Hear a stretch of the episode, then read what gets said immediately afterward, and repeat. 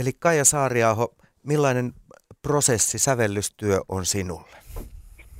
Voiko näin yleistäen määritellä? Joo, kyllä siinä on ihan selvästi sellaiset vaiheet, jotka on joka kerralla tunnistettavat ja samanlaisetkin, vaikkakin tietenkin jokainen kerta on myös ainutlaatuinen. Eli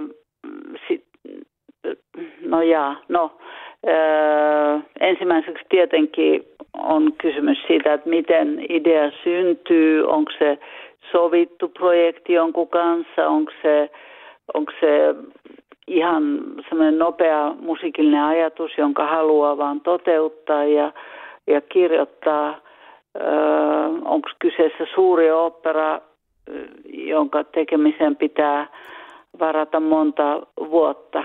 No esimerkiksi näistä kahdesta jälkimmäisestä mulla on ihan nyt tuoreita kokemuksia sen vuoksi, että mä oon tekemässä suurta oopperaa, joka kanta esitetään vuonna 2020. Ja tää on ollut todella pitkä prosessi. Tää on alkanut jo muistaakseni 2012 tai 2013 mä aloin suunnittelemaan tätä teosta ja sellainen se alku aina on, että siis mä suunnittelen, mä kysyn itselläni millainen se pitää olla ja sitten tietysti onko teoksella tilaa ja onko tässä tapauksessa useammat oopperatalot tilaa sen ja kun kyseessä oli ooppera, niin mä mietin kuka voisi olla kiinnostava yhteistyökumppani librettoa varten ja päädyin ottamaan yhteyttä Sofi Oksaseen ja lopputuloksena nyt mä oon säveltämässä Sofin tekemään librettoon tätä oopperaa. Ja kun sitten nämä tämmöiset kehykset on selkeät ja puitteet, niin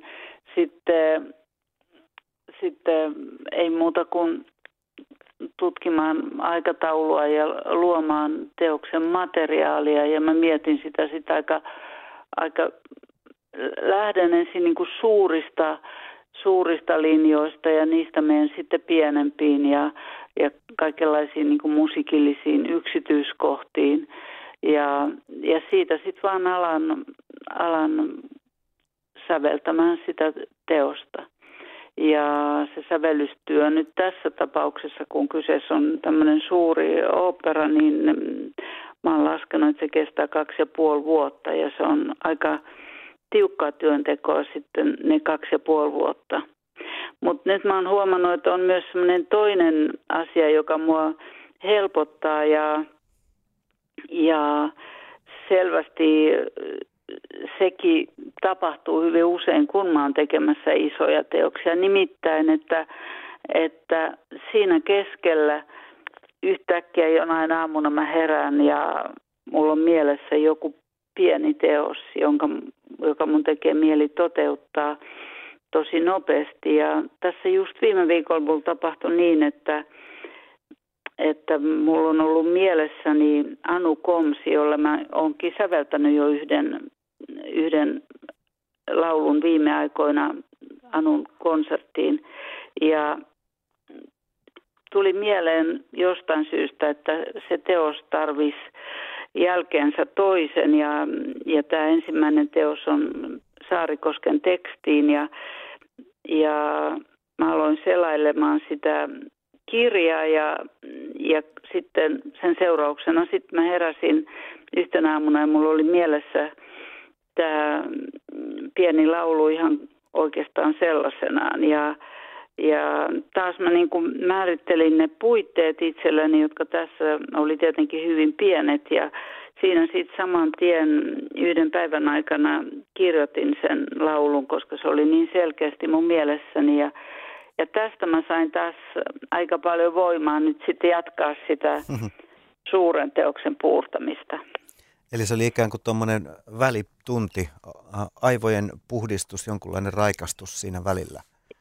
Joo, joku semmoinen ja ehkä se ihana tunne, että mä sain aloitettua ja lopetettua niin. Jotakin niin, niin kuin semmoisessa pienessä skaalassa, kun alla on sitten niin kauhean pitkäjännitteinen työ, niin sekin musta jotenkin kuvasi sitä työprosessia, että tavallaan se on samanlainen aina, mutta sitten joka kerran kuitenkin niin erilainen. 2,5 vuotta on ihmiselämästä ihan merkittävä ajanjakso, mutta sitten kun toimii tämmöisellä alalla, jossa tavallaan on työtilaisuuksien ja inspiraation tai niistä riippuvainen, niin onko siinä tavallaan semmoisiakin hetkiä, että on turvallinen olla, että no nyt mä tiedän, että mulla on tässä tämä kaikki selvää 2,5 vuotta, että tarvitsee vain tehdä. Sen lisäksi, että on näitä, jos sanotaan vaikka ahdistaviksi niitä hetkiä, että tuntuu, että se on kaukana se valmistuminen, niin onko vastaavasti näitä hyviä ja onnen hetkiä siitä, että saa tehdä ja on siinä tekemisessä kiinni? On. Se on kyllä ihan totta. Se on varmaan yksi syy, että tätä työtä haluaa ja jaksaa tehdä. Kyllähän niitä onnenhetkiä on yleensä joka päivä jossain vaiheessa sen pitkän työpäivän aikana. Ja tietenkin se, että siinä menee eteenpäin, se, että on se materiaalia ja semmoinen turvallinen. Totta kai se on semmoinen turvallinen ja hyvä tunne jatkaa sitä työtä. Et jossain vaiheessa se vaan tuntuu, että se edistyminen on niin valtavan hidasta, että voiko se tapahtuisi nopeammin, mutta mitäänhän ei tapahdu itsestään tietenkään. Ja joo, kyllä siinä, mutta se on niin jännä se yhden työpäivän aikana, niin siinä ehtii olemaan aika monenlaiset tunnelmat. Minkälainen tämä sun tyypillinen työpäivä on? Tämä haastatteluhan tehdään siis puhelinhaastatteluna Ranskaan kotimaahasi ja mainitsit aikaisemmin, kun oltiin yhteyksissä, että sulla on intensiivinen sävellystyö siellä käynnissä. Niin minkälaisia ne päivät on olleet? Joo, no siis mä oon tällä hetkellä, mä oon Pariisissa käymässä. Mä yleensä sävellän maalla ja siellä se on kauhean kokonaisvaltaista, että sen takia mä ajattelin, että edes tämmöinen haastattelu niin ei voi ehkä kuulostaa kauhean täysjärkisen puheelta, koska ne työpäivät on kyllä ihan sellaisia, että mä herään aamulla ja syön aamupalaa ja ehkä vähän hengitän raitista ilmaa ja alan säveltämään ja sitten yleensä niin kuin aika kellotarkastikin niin, että mä alan säveltämään siinä 9 maissa ja sävelän siinä yhteen ja jonkunlainen lounas ja jatkan säveltämistä illan suuhun asti. Mä oon nyt määrännyt itselleni, että pitää myöskin niin kuin päästä vähän liikkeelle. Tää on nyt tämmöistä yhtä mittaista työpöydän ääressä istumista on jatkunut niin monta vuosikymmentä, että siinä sitten 5-6 aikaa mä lähden tekemään kierroksen ja yritän tehdä reippaasti. Kävelen semmoinen 4-5 kilometriä, joka niin kuin pitää vähän elimistöä kunnossa. Ja no sitten illallisen laittoa ja illallista ja usein sitten kyllä vielä niinkin, että sitten sen jälkeen mä vähän palailen katselemaan sitä työtä ja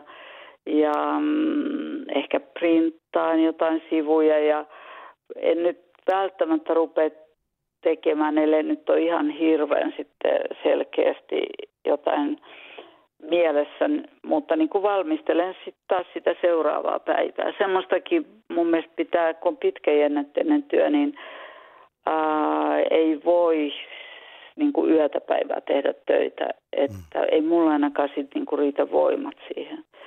Että mä yritän, sen takia mä yritän olla semmoinen aika jämpti. Mun on aika vaikea saada niin kuin mieltä pois siitä työstä ollenkaan, mutta jos kuitenkin yrittää sitä niin kuin vähän eri tavalla rentouttaa ja saada sitten ehkä myös semmoista uutta näkökulmaa siihen. Sä oot sanonut, että sä olet ankara itsellesi. Työprosessin aikana Yleisradion sivulla oli tällainen otsikko. Millä tavoin se ilmenee? No se ilmenee nyt just sillä tavalla, että mä en kauheasti itselleni sitten salli muuta kuin sitä työntekoa, että se on ainoa tapa saada sitä työtä eteenpäin, ja tämä työ on hirveän hidasta. Tämmöinen ison orkesteri operapartituurin kirjoittaminen, että mä niin kuin katson, että mutta sehän on niin kuin se turvallisuuden tunne, jota sä mainitsit tuossa aikaisemmin, niin sehän myöskin sitten luo sen, että jos sulla on joku rytmi ja rutiini. Joo. Ootko sä, kuulostaa siltä, että toi on aikaan tuollaista yksinäisen suden hommaa. Ootko sä kovinkin erakoitunut silloin perheestäsi, kun sä teet tämmöistä sävellystyötä? Se on valitettavan yksinäistä työtä, todellakin. Se mulla oli ihana periodi, kun mun lapset oli pieniä. Siitä nyt on jo pitkä aika, mutta silloin me oltiin täällä samaisessa maatalossa usein esimerkiksi niiden koululomien aikana, ja me oltiin siellä sitten koko perhe, ja mulle se oli ihan ihanaa. Mä tein töitä ja sitten illalla kuitenkin oli sitten se toinen maailma siinä. No nykyäänhän tietenkin lapset on maailmalla ja mä oon sitten siellä esimerkiksi mun miehen kanssa, kun silloin aikaa, niin ollaan siellä kaksisteen, ja sekin on tietysti kivaa, koska kyllä semmoinen täysyksinäisyys on aika, siihen alkaa mennä sitten pitemmän päälle voimia. Mutta hänhän on siis säveltäjä myös, että varmaan ymmärtää tämän sun uppoutumisen ja että tämmöisen... Ymmärtää toki. Joo.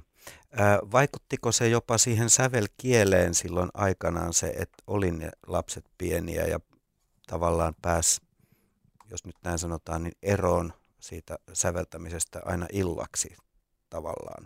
Ehkä helpommin. En mä usko, että sillä sen musiikin kanssa oli koskaan suoranaisesti mitään tekemistä, mutta totta kai sillä oli nimenomaan just sen kanssa, siis tämä työ, koska sä teet sitä niin hirveästi yksin, niin sehän on niin tärkeä osa sun elämästä, se tärkeä osa sitä maailmaa, niin mulle oli ainakin hirveän tervetullut se toinen maailma, semmoinen konkreettinen maailma. Musta oli ihanaa, kun mun lapsia ei kiinnostanut mitään muuta kuin se, että mitä me syödään illalla ruuaksi. Niin kuin se jollain tavalla auttoi aina niin kuin ulos sieltä omasta kuplasta. Joo. Jos ajatellaan ihan teknisesti sun sävellystyötä, niin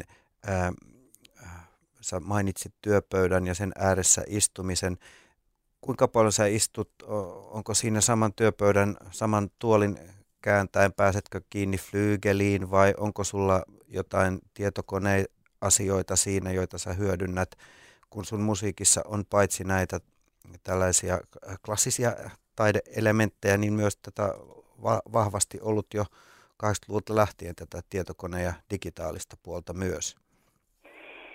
Joo, no se riippuu kanssa aika paljon, mikä teos on työn alla, mutta siis mä käytän tietokonetta, mä kirjoitan musiikin tietokoneelle.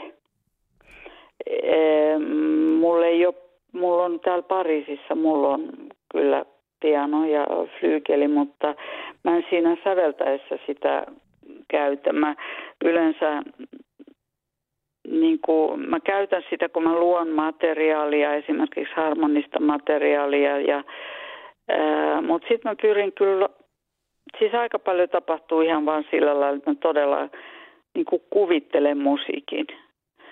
Ja sitten mä kirjoitan sen siihen tietokoneelle. Ja mulla ei ole kauheasti siis semmoista materiaalia, että mä esimerkiksi soittaisin sitä siitä tietokoneelta, niin kuin että mä sitä arvioisin sillä lailla. Joskus mä voin soittaa sitä niin, että mä tsekkaan esimerkiksi tempoja tai kestoja. Mutta jos mä esimerkiksi teen jotain orkesterimusiikkia, niin se kuulostaa siis aika kamalalta, koska siinä ei ole niin kuin kaikkea sitä semmoista raffinoitua sointimaailmaa, mitä mä esimerkiksi kuvittelen instrumenteille, mutta se ei ole niin kuin mulle kauhean tärkeää. Mä niin kuin suuriksi osaksi luotan siihen omaan mielikuvitukseen, niin kuin mitä siihen kuulokuvaan tulee. Joo. Sä oot säveltänyt 4 oopperaa ja monia muita töitä. Muun muassa Maa-Balletin, jossa oli sekä tanssin, teatterin ja valotaiteen keinoja.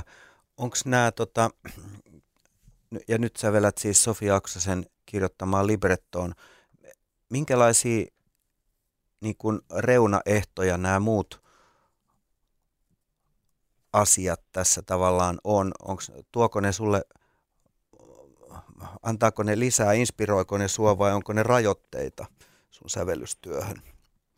Vai onko ne sellaiset kehykset, että joskus se kangas loppuu, että ton sisällä on pakko toimia tavallaan? No ne rajoitteethan on aina tervetulleita. Siis jos mä teen puhtaasti musiikillista teosta, niin ne rajoitteethan sitten luodaan itse. Niiden rajoitteiden avullahan sitten musiikki saa aina sen ominaisluonteensa, että sä päätät keston ja kokoonpanon ja niin edespäin, niin samalla tavalla nämä ulkomusiikilliset tekijät, kyllä mun mielestä se rajoitehan voi olla positiivinen tai negatiivinen asia, mutta mä otan sen niin kuin samanlaisena asiana kuin, että okei, jos mä kirjoitan kappaletta sopranolle ja pianolle, niin en mä nyt sitten rupea kuvittelemaan siihen mitään trumpetisooloa. Niin samalla tavalla näyttämäteoksessa on tietyt rajoitteet, jota mä haluan. Mä oon aika semmoinen niin kuin käytännön ihminen jossain mielessä. Et en mä halua mitään mahdotonta tehdä, joka on alun perin tuomittu epäonnistumaan sen takia, että ihmiset ei pysty sitä oppimaan ulkoa taikka jotain niin kuin tämmöisiä fyysisiä rajoitteita. Ja toisaalta se on, siis miksi sitä haluaa tehdä, kirjoittaa oopperan esimerkiksi, kun sä voisit kirjoittaa orkesteriteoksen, se on tietenkin siksi, että parhaimmillaan ne muut taiteet, niin ne kyllä kantaa sitä musiikkia. Ja se on, ja sitten tietysti ihan sen takia, että se työhän ei ole sit sitä yksinäistä työtä. Et siinä sä voit vaihtaa ajatuksia muiden taiteilijoiden kanssa ja se voi olla todella antoisaa. Et totta kai siinä voi olla tosi paljon myös tulla inspiraatiota siitä. Joo. Jos puhutaan toisista taiteilijoista ja tietynlaista sosiaalisuudesta, niin teillä oli tämä Korvat auki -yhdistys silloin 80-luvulla. Teitä oli nuoria säveltäjiä siinä ja kapellimestareita, Esa-Pekka Salonen, Magnus Lindberg, Juha-Pekka Saraste ja muita. Ja teillä oli aikamoinen niin kuin, projekti saada suomalaisia huomaamaan nykymusiikki. Millä mielellä sä muistelet tätä aikaa nyt? No siis totta kai me oltiin tosi frustrautuneita siitä, ettei meidän hommat ketään kiinnostanut, ja sehän oli tietysti se alku tähän koko Korvat auki -ideaan ja muutenkin tuoda Suomeen musiikkia, jota siellä ei tunnettu. Mm. Mutta totta kai mä muistelen sitä suurella lämmöllä, koska se oli ihanaa aikaa ja mehän saatiin paljon aikaa ja kaikki ne mun lahjakkaat kollegani, joiden kanssa me tätä hommaa vietiin eteenpäin, niin sehän oli, se oli tosi palkitseva. Se oli varsin onnistunut markkinointiteko, jos ajattelee, että te kaikki olette luoneet merkittävän uran ihan ansiosta toki, mutta siis se, että te saitte ne korvat auki ihmisillä. Joo, no ei sitä kyllä semmoisena niin kuin markkinointiprojektina mitenkään ajateltu. En mä tiedä, musta tuntuu, että siis siitähän on nyt 40 vuotta aikaa vai mitä. Niin siihen aikaan jostain syystä niin meillä oli varaa tai maailma oli kerta kaikkiaan niin erilainen, että kyllä me oltiin ihan hirveän idealisteja. Mm.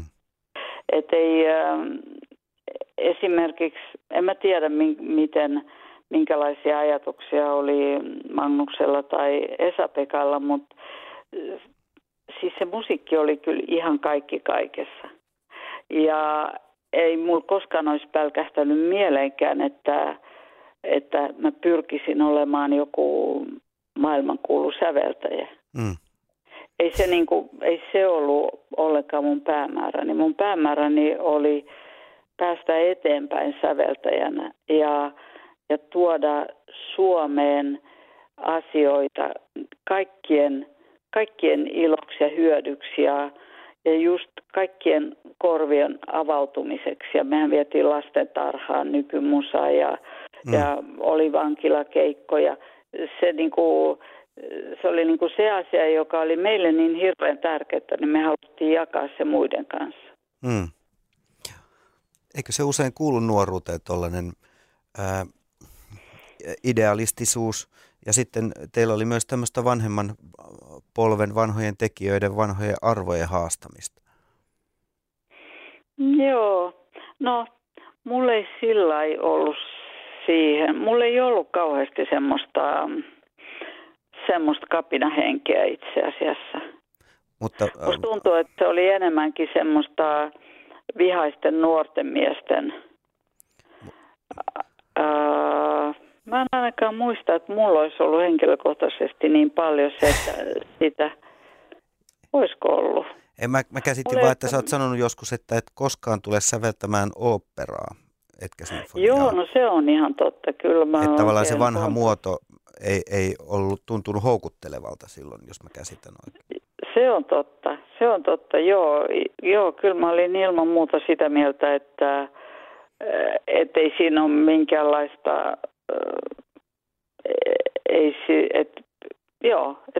Mulla ei ole minkäänlaista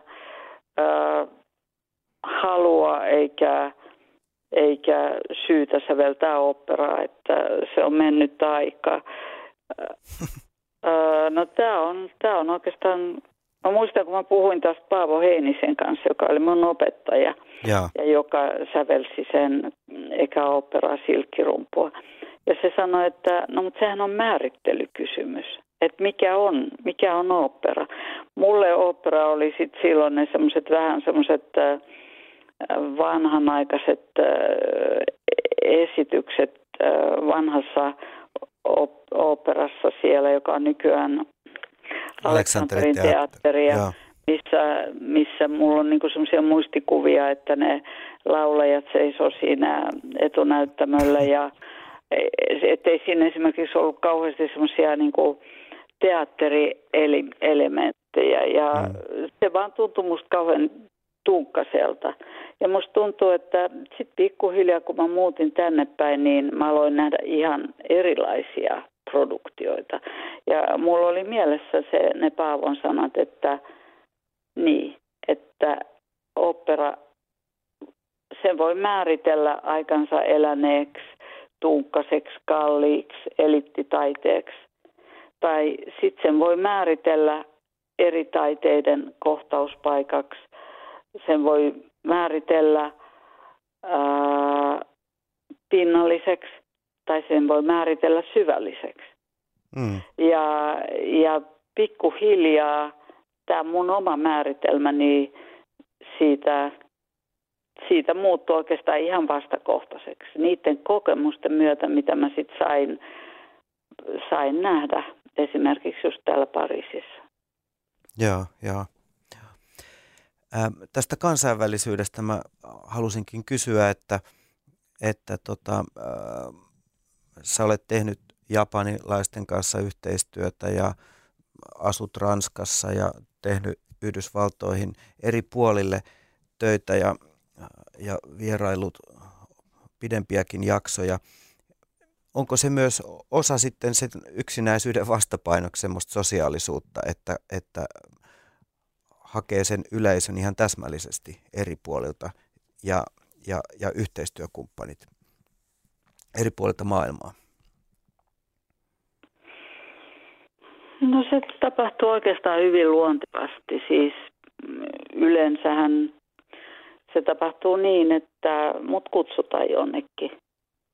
Tai mä tapaan jonkun solistin tai kapellimestarin, jonka kanssa mä haluan tehdä työtä. Musiikissa on se ihana puoli, että se voi olla niin kansainvälistä. Mm. Ja se on... Sekin on semmoinen jotenkin todella turvallinen asia, että siis musiikillinen yhteisö on lopulta aika pitkälle niin kuin samaa perhettä. Mm. Niin, että ei mulla ollut oikeastaan semmoista ajatusta, että mä lähden hakemaan yleisöä, vaan jollain tavalla... On ollut erilaisia jaksoja, jotka on ollut ihan luonnollisia viettää eri paikoissa. Esimerkiksi kun mä olin vuoden New Yorkissa ekaa kertaa joitakin vuosia sitten, niin se oli koska Carnegie Hall kutsui mut residenssisäveltäjäksi. Mm. No sehän on ihanaa, siis paitsi prestisioisi, niin todella... hieno musiikillinen kohtauspaikka ja totta kai mä sitten lähdin sinne ja viihdyin New Yorkissa ja se varmasti toi mulle paljon kaikenlaista, mutta aika usein ne on ollut niin kuin tämän tyyppisiä. Japaninkin itse asiassa meidät kutsuttiin eka kertaa Kunitachi Collegeen, sekin oli tämmöinen residenssi. Ja se antoi meille sitten mahdollisuuden olla siellä ekaa kertaa 3 vuotta. Ja tämmöisiä musta on enemmän ja enemmän. Ja nythän kun esimerkiksi eurooppalaiset ja ihan kansainvälisetkin opiskelumahdollisuudet on semmoisia, että jo nuoret taiteilijat ja opiskelijat, niillä on mahdollisuus tehdä näitä Erasmus-vaihtoja ja niin edespäin, niin sitten tämmöinen niin kuin kansainvälinen taiteilijan elämä, niin sehän on aika luontevaa jatkoa sille. Niinpä.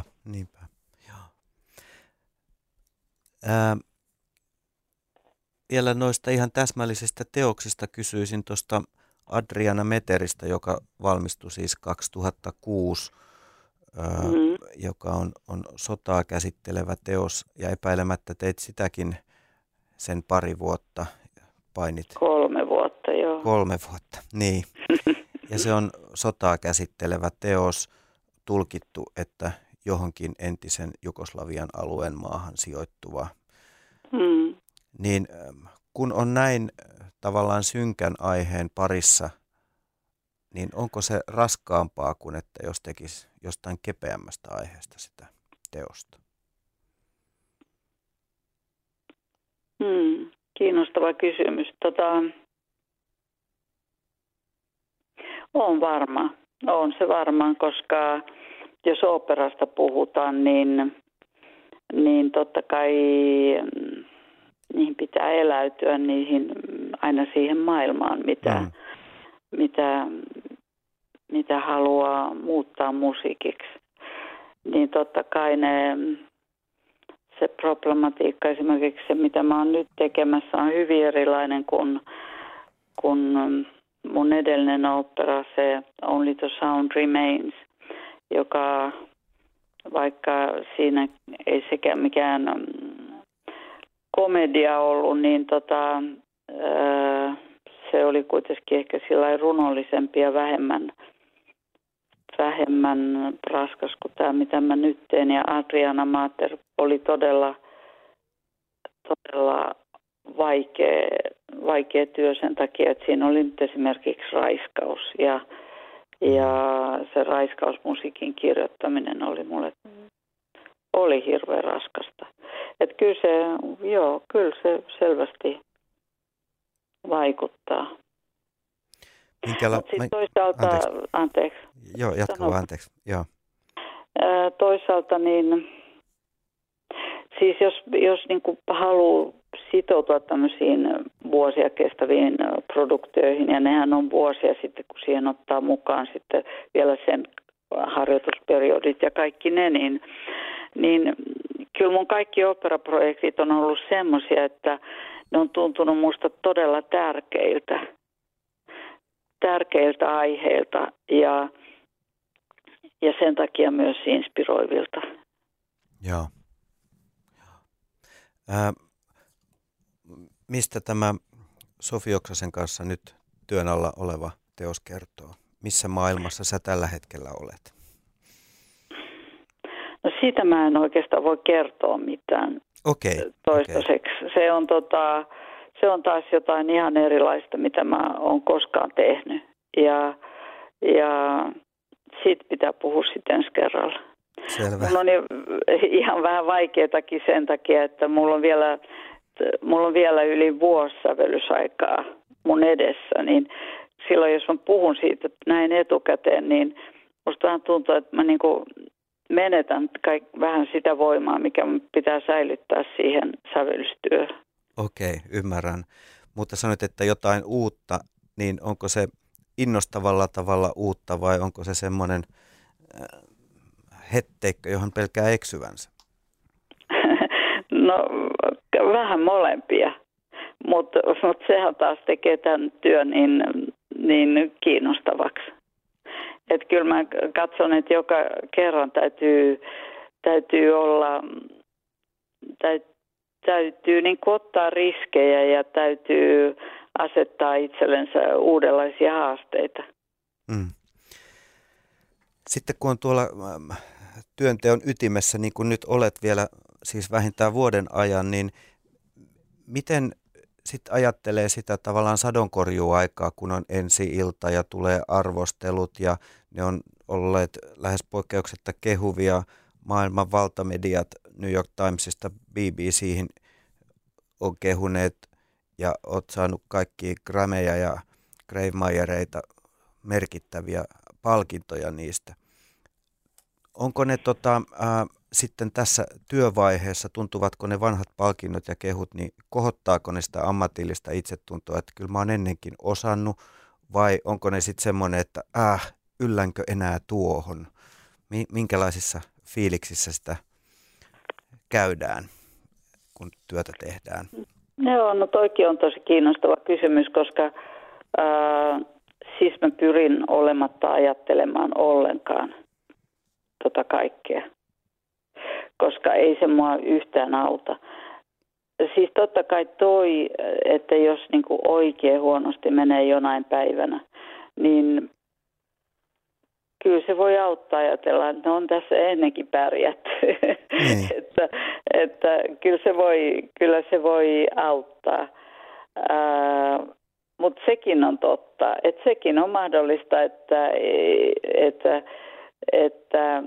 mä nimittäin ajattelin pitkään silloin, kun mä kirjoitin Kaukaisen rakkauden, niin mä ajattelin, että se on mun ainoa oopperani. Että miksi mä nyt sitten muita kirjoittaisin. Että se on että ensimmäinen ja viimeinen. Ja sehän on mun oopperostani se, jota eniten esitetään. Jaa. niin, niin totta kai siis semmoinenkin sit voi tulla mieleen, että no onko tässä nyt syytä enää mitään muuta tehdäkään. Mm. Että olisiko mä nyt sitten sanonut sen ekalla kerralla, mitä mulla tässä lajissa on sanottavaa niin parhaiten. Mut siis kaikenlaistahan sitä nyt mielessä liikkuu. Totta kai aina se, joka on työn alla, niin tavallaan se täytyy olla se tärkein asia, joka on mielessä. Mm. Tämmöinen asia, joka ei suoraan tähän tekemiseen liity, mutta minusta kovin kiinnostavaa se, että kun taidemusiikissa on hyvin vähän ylipäänsä naissäveltäjiä, jotka on päässeet esille, niin nyt kun olet selvästi tässä asemassa, että olet päässyt ja menestynyt, niin oletko kohdannut semmoista esikuvan asemaa, että onko nuoremmat tekijät sinun yhteydessä, että tämä sun esimerkki tavallaan, että olet osaltasi rikkonut sen lasikaton, niin onko sillä ollut merkitystä tällä tavoin? Kyllä musta tuntuu, että sillä on ollut merkitystä ja mä oon siitä todella iloinen. Kyllä mä luulen, että mä pystyn esimerkilläni antamaan voimia nuoremmille. Ja toisaalta musta tuntuu, että kuitenkin nyt no, taistelu jatkuu, mutta kuitenkin ollaan jo vähän paremmassa tilanteessa kuin silloin aikana. Selvä. Kiitos paljon. Kysyisin vielä lopuksi, kun teosto täyttää tosiaan 90 vuotta, miten tervehtisit merkkipäivää viettävää teostoa?